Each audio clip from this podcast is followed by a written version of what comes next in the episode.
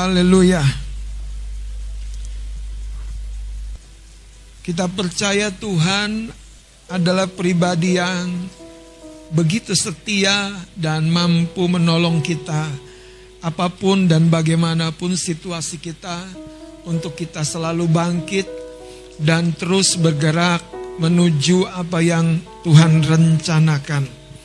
Saudara, belakangan ini dalam masa-masa yang seperti kita sedang hadapi, banyak waktu kita di rumah, banyak waktu saya juga saudara tidak keluar dari rumah, dari sekretariat. Dan tantangannya adalah apa yang menjadi perenungan di dalam waktu-waktu seperti itu. Kalau kita hanya merenungkan sisi-sisi di mana kita mengalami guncangan, masalah, pergumulan, mungkin kita akan terjebak dengan perasaan itu dan kita akan meluangkan waktu begitu lama tenggelam dalam perasaan itu.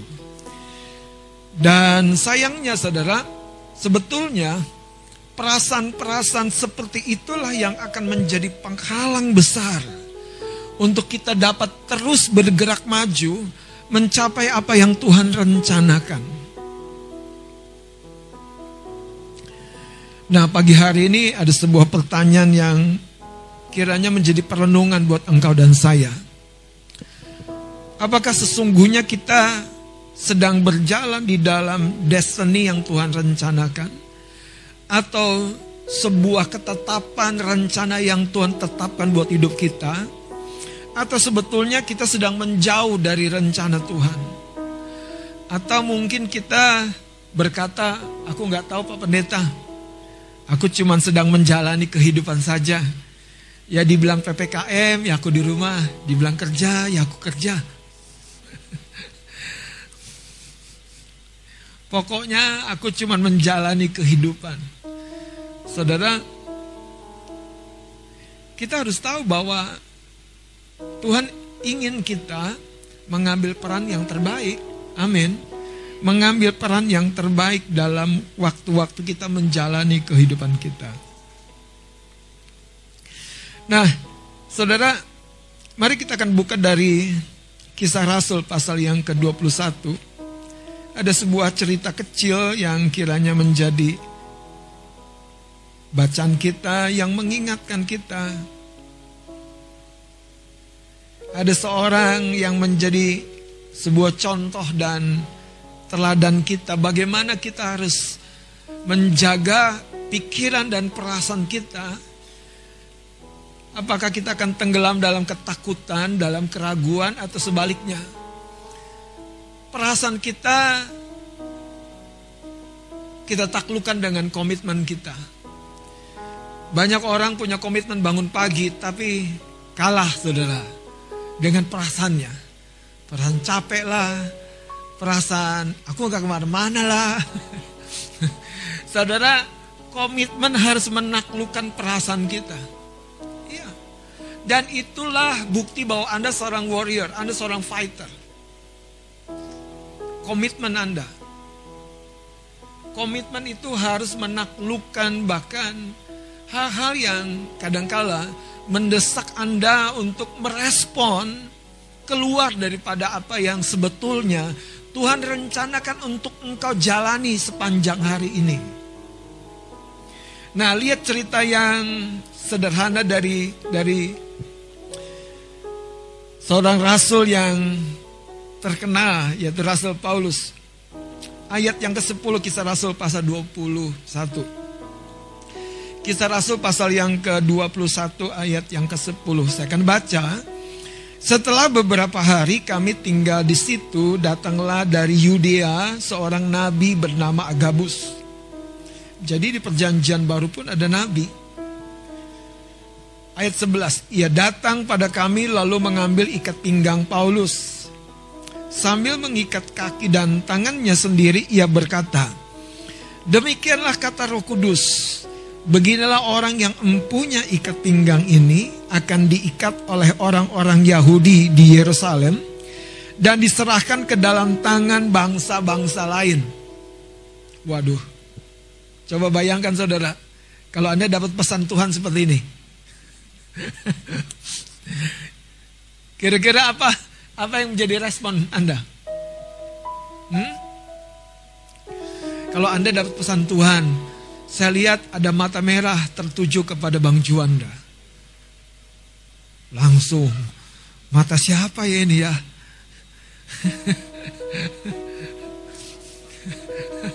ini mata ngantuk atau mata yang marah ini? Saudara, jujur ya, sering kali perasaan pikiran kita, pikiran dan perasaan kita tuh menerjemahkan secara salah. Kita mengikuti arus, kita mengikuti suasana. Nah, coba bagaimana respon Rasul Paulus yang mendapat pernyataan dari seorang nabi. Dan jelas saudara, jelas sekali. Jelas sekali. Karena itu pikiran dan perasaan kita harus takluk kepada komitmen kita. Paulus menaklukkan pikiran dan perasaannya kepada siapa dia di dalam panggilan dan rencana Tuhan. Iya. Nah, coba kita lanjutkan. Ayat yang ke-12. Sayangnya tidak semua orang seperti dia. Ayat 12, mendengar itu kami bersama-sama dengan murid-murid di tempat itu apa? Meminta bagaimana? Meminta supaya Paulus apa? Jangan pergi ke Yerusalem. Motivasinya bagus nggak? Bagus. Tapi yang bagus tuh belum tentu sesuai dengan kehendak Tuhan. Aku udah nyaman di sini bang. Belum tentu itu kehendak Tuhan. Aku udah nyaman 10 tahun di kantor ini bang. Belum tentu itu kehendak Tuhan.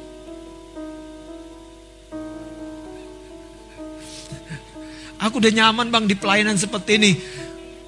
Aku udah udah the best lah pokoknya. Belum tentu itu kehendak Tuhan yang terbaik. Iya.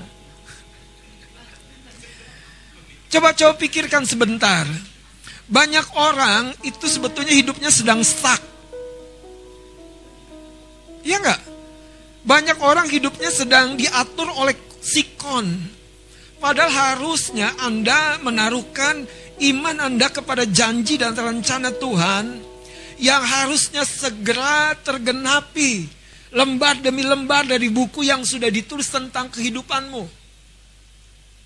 Hidup yang berbuah-buah dan makin berbuah lebat. Nah, hari ini saya mau ajak kita menjawab sebuah pertanyaan. Apakah kita sedang menjalani perjalanan sebuah kehidupan yang sedang terus menggenapi rencana Tuhan atau destiny Tuhan atau yang Tuhan tetapkan buat hidup kita terjadi. Atau sebaliknya kita seperti Yunus meninggalkan apa? Panggilan Tuhan pesan tiket kapal berangkat ke mana? Ke Tarsis. Padahal Tuhan suruh ke mana? Ke Niniwe dan Alkitab mencatat Yunus pergi jauh, jauh, jauh, jauh, jauh. Nah kemudian apa yang terjadi? Kapalnya bagaimana? Dihantam ombak dan gelombang. Sebetulnya Tuhan tuh mau membawa Yunus kembali nak, kembali nak. Eh, jangan enak-enakan di posisi kita sekarang. Pikirin coba.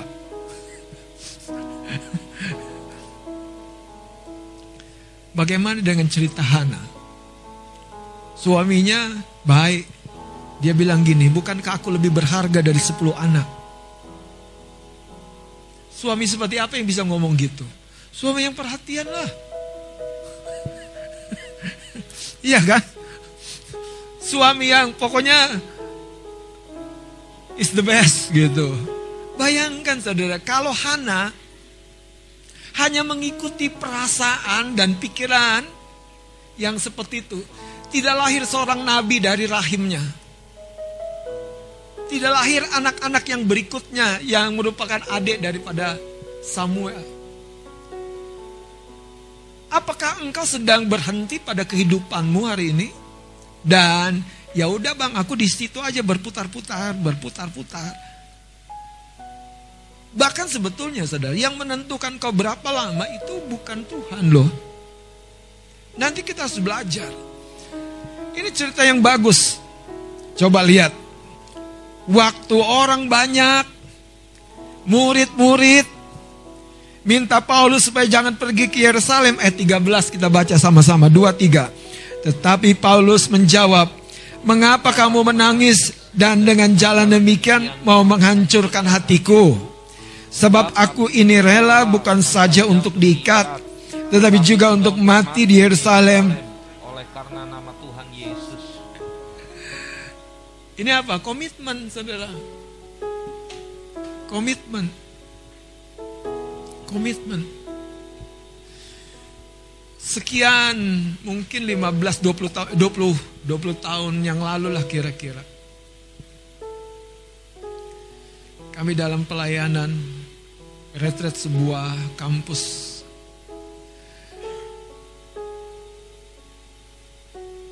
Ya. Istri saya lagi hamil tujuh bulan. Dan waktu itu harus berangkat memenuhi undangan retret.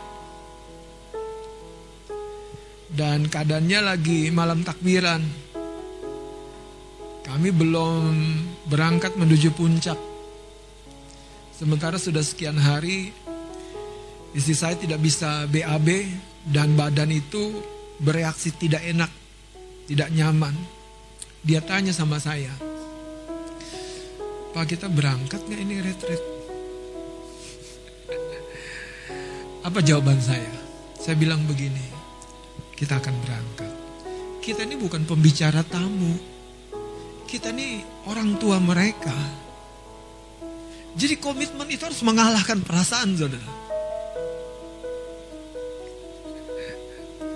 Itu yang membuat saudara Kopasus-kopasus itu disebut orang-orang hebat. Komitmennya itu mengalahkan hal-hal yang tidak nyaman di tubuh mereka. Apakah kita sudah mengerti bahwa kita butuh sikap seperti itu untuk mencapai yang Tuhan rencanakan. Supaya kita tidak diombang-ambingkan perasaan.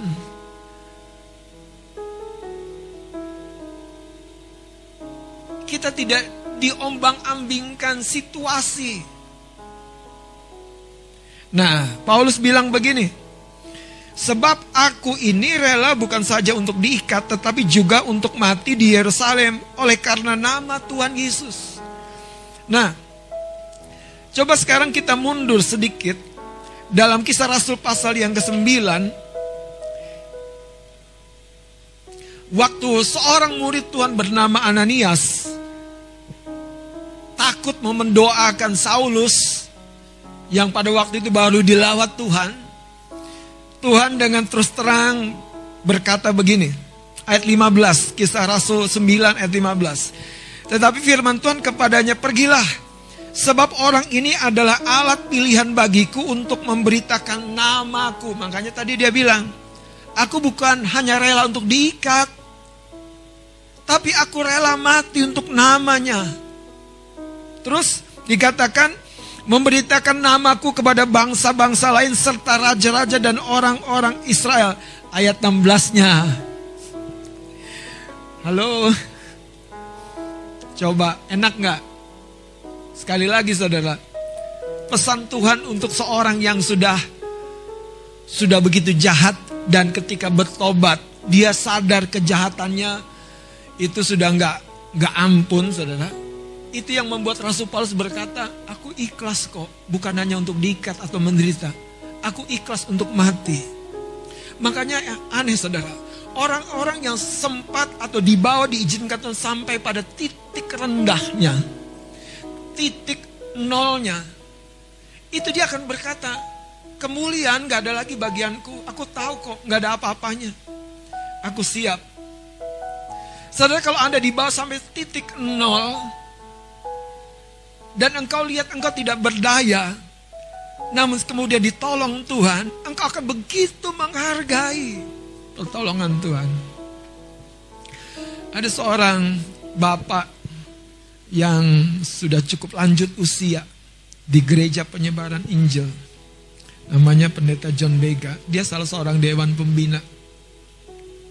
Sekian kali ada masalah di beberapa gereja di pelosok yang cukup jauh, saudara. Satu kali kami jumpa di kantor sinode kantor pusat. Masalah begitu pelik dan kami minta bapak ini yang sudah cukup sepuh.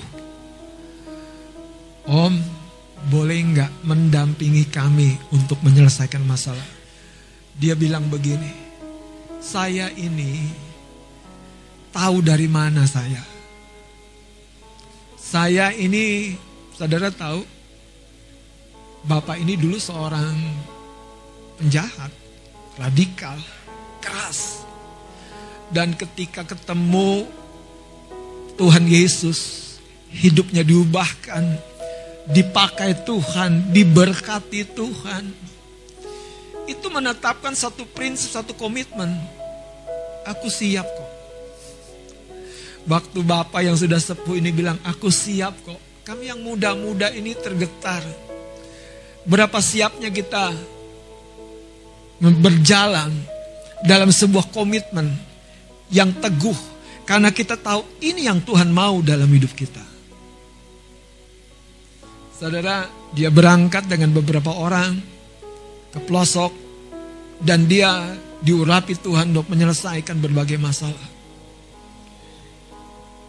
Lihat saudara, ayat ini mencatat ayat 16 kisah Rasul 9 Aku sendiri akan menunjukkan kepadanya apa?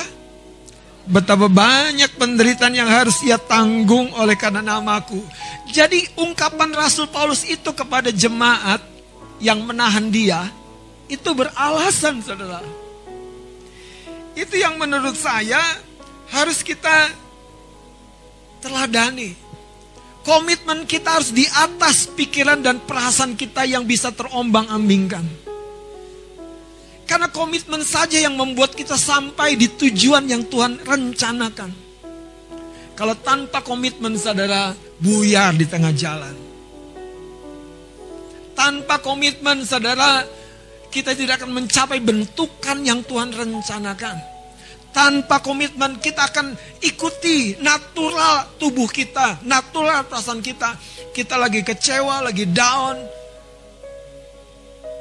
tapi kalau komitmen kita kepada Yesus Kristus yang memilih dan memanggil hidup kita yang sia-sia ini, Anda akan tahu dia belum berhenti bekerja.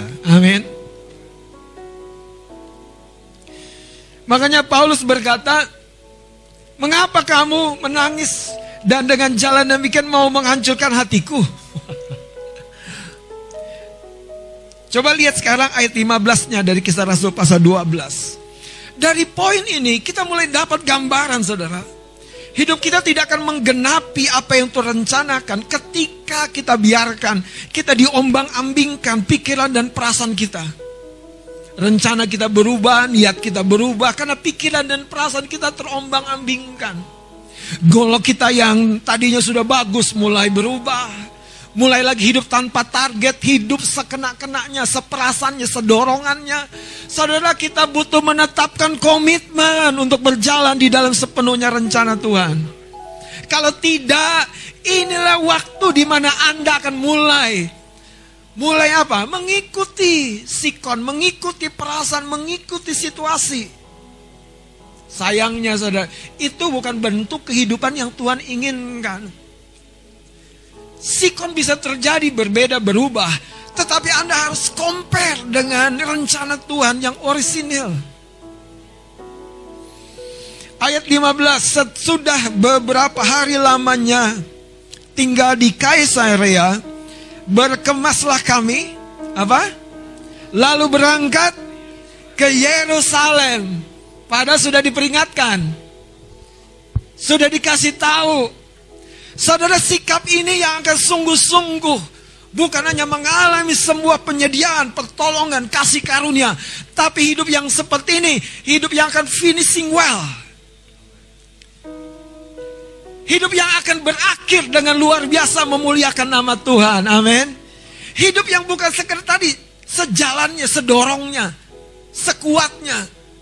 Kalau Tuhan berkata 15 tangga anakku, engkau pasti sanggup dan disanggupkan Tuhan. Engkau jangan cepat-cepat berkata, aku sanggupnya dua tangga Tuhan. No, no, no, no, no. Anda harus tahu, itu yang terjadi dengan Simpson pada masa di mana dia mencapai sebuah titik tidak berdayanya. Tuhan setia mengembalikan kekuatannya, saudara. Itulah Tuhan. Itu sebabnya pastikan engkau dan saya adat dan terus bergerak di dalam rencana Tuhan. Kegagalan satu dua kali bukan artinya engkau berhenti. Jangan-jangan prosesnya kita tidak jalani dengan benar.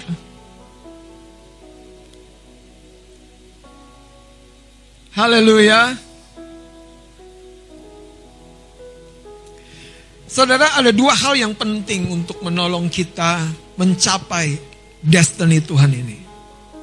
Mencapai tanah perjanjian, tanah kanaan yang Tuhan rencanakan. Dan kita tidak hilang arah di padang gurun itu. Di dunia ini. Anda harus berkata begini, kalau sumur yang satu ditutup, Tuhan akan buka sumur yang baru. Keyakinan itu yang justru akan memuliakan nama Tuhan, saudara. Bukan sebentar-sebentar menyerah, pasrah, tidak berdaya. Haleluya. Yang pertama, saudara, komitmen kita harus di atas perasaan dan pikiran-pikiran yang kadang-kadang terombang ambing. Komitmen kita harus di atas, saudara. Haleluya. Berjalan sampai akhir, saudara. Sampai garis finish.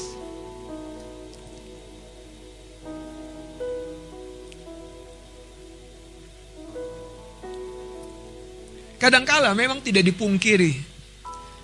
Selalu ada sikon-sikon yang tidak menguntungkan, betul? Selalu ada sikon-sikon yang menarik kita mundur. Tapi pagi hari ini saudara, ingat kembali. Komitmen kita sebagai seorang yang berjalan dalam rencana Tuhan. Harus di atas kondisi-kondisi diri kita sendiri. Karena kasih karunia turun kepada orang yang berketetapan hati. Orang yang apa ya namanya kanan kiri dia ikuti. Dia nggak mengalami kasih karunia.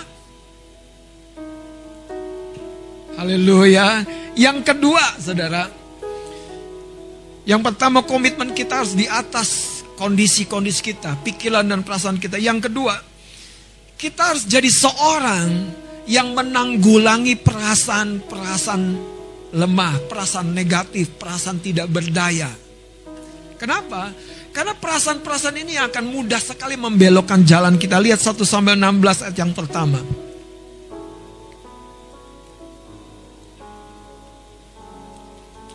1 Samuel pasal 16 ayat yang pertama saya akan baca berfirmanlah Tuhan kepada Samuel berapa lama berapa lama lagi engkau berduka cita karena Saul Anda tahu Nabi Samuel ini nabi yang melantik Saul sebagai raja pertama di Israel dan ketika Saul meninggalkan Tuhan Saul tidak dengar-dengaran lagi kepada dia Saul bahkan tidak melakukan firman Tuhan Samuel menjadi berduka. Tapi coba lihat respon Tuhan kepada sang nabi ini. Berapa lama lagi engkau berduka? Haleluya. Apakah engkau dan saya seorang yang selalu digerakkan oleh perasaan-perasaan seperti ini? Cewa, marah, sedih, gagal. Kalau bosen ya udah eh, mandek. Atau Anda selalu dipenuhi dengan semangat yang baru, gairah yang baru, optimisme yang baru, keyakinan yang baru. Lihat saudara, Tuhan berkata kepada nabinya, berapa lama lagi engkau berduka cita karena Saul, bukankah ia telah kutolak sebagai raja atas Israel? Nah, Tuhan kemudian berkata, isilah tabung tandukmu dengan minyak dan pergilah, aku mengutus engkau kepada Isa dan selanjutnya. Tuhan kesulitan membawa kita dalam fase atau tahapan yang selanjutnya dalam rencananya ketika emosi kita tidak terkendali.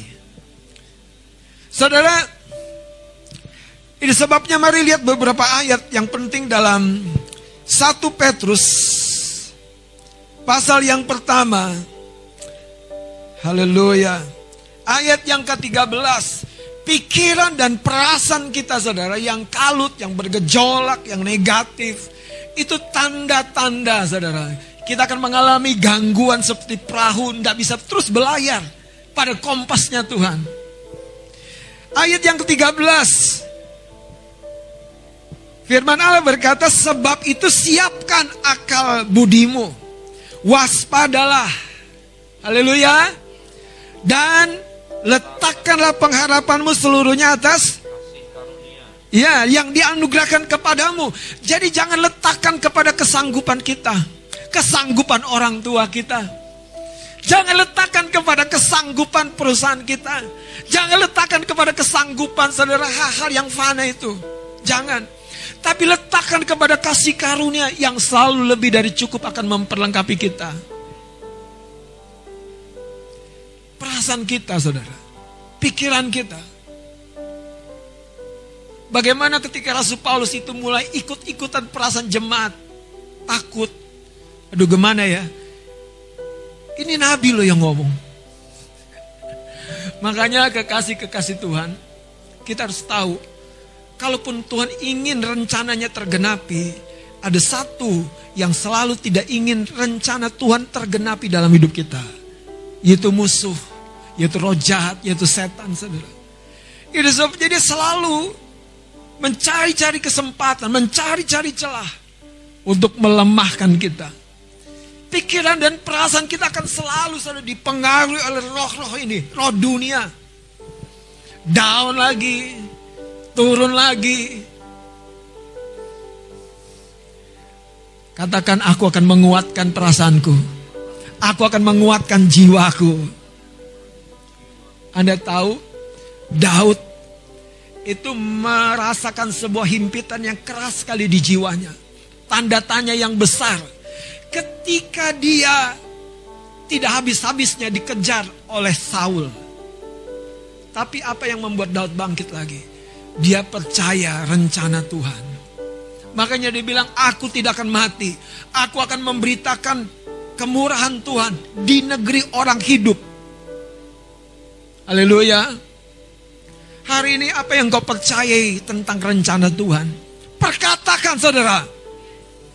Renungkan siang dan malam. Jalani dengan yakin. Maka engkau akan melihat kasih karunia menyertai engkau. Kasih karunia memang yang engkau butuhkan tuh hadir di waktu engkau bergulat. Yesus berdoa di Getsemani betul? Dan dia berdoa dengan sebuah perasaan yang apa? depresi sampai keringatnya, kitab Lukas mencatat itu bertetesan seperti darah. Murid-muridnya saudara meninggalkan dia dengan tertidur. Tetapi Yesus menguatkan dirinya dengan berkata apa? Kehendakmu yang terjadi. Makanya orang-orang yang meyakini kehendak Tuhan selalu baik, selalu progres, selalu berbuah anda tidak akan dibiarkan Tuhan berhenti.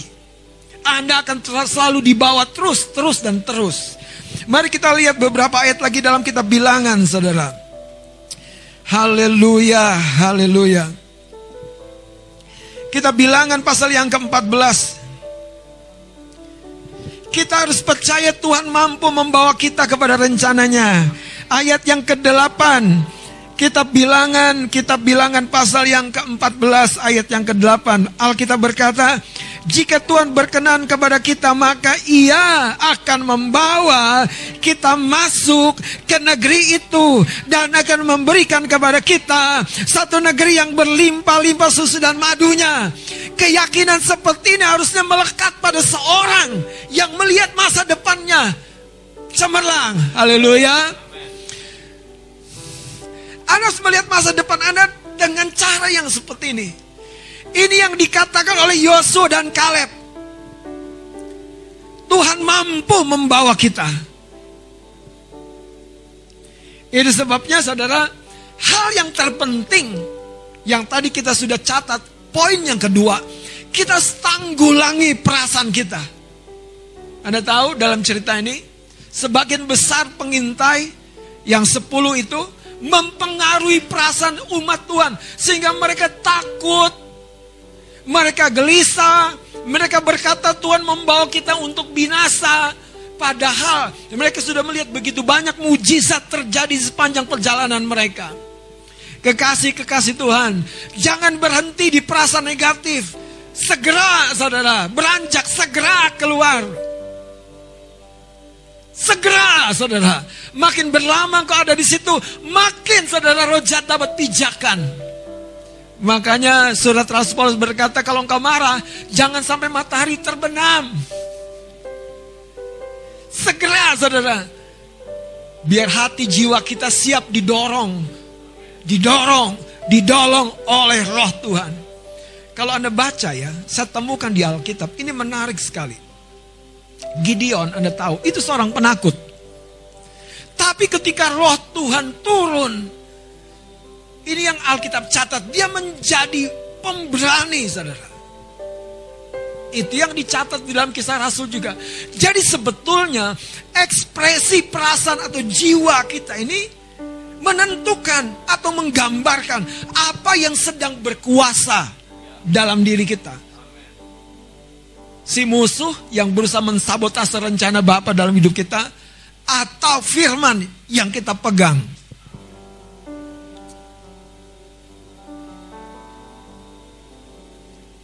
Coba lihat saudara.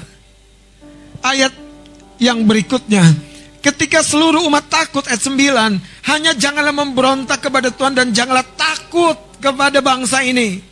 Jadi Yosua dan Kaleb tahu kuncinya apa? Tanggulangi pikiran dan perasaanmu. Kalau engkau kalut, cari Tuhan. Kalau engkau gelisah, menyembahlah. Ketika pikiran dan perasaanmu engkau taklukkan dengan hadirat Tuhan, dengan kebenaran. Engkau siap sedia terbang lagi bersama dengan Tuhan. Amin. Bukan sakit penyakit yang menyelesaikan waktu kehidupanmu. Bukan kapal karam seperti Rasul Paulus yang menyelesaikan perjalanan hidupnya. Tapi ketika dia terus bergerak di dalam rencana Tuhan. Hari ini pikiran dan perasaan seperti apa yang lebih mendominasi di dalam jiwamu hari-hari ini. Coba tanya, jangan-jangan kita sebetulnya seperti Yunus yang sedang meninggalkan saudara garis pertandingan kita. Atau seperti Demas yang ikut bersama Rasul Paulus ternyata tidak dapat apa-apa. Dia nggak tahu bahwa sebetulnya dia dapat yang lebih mulia, lebih mahal, yaitu mahkota kehidupan, mahkota kemuliaan.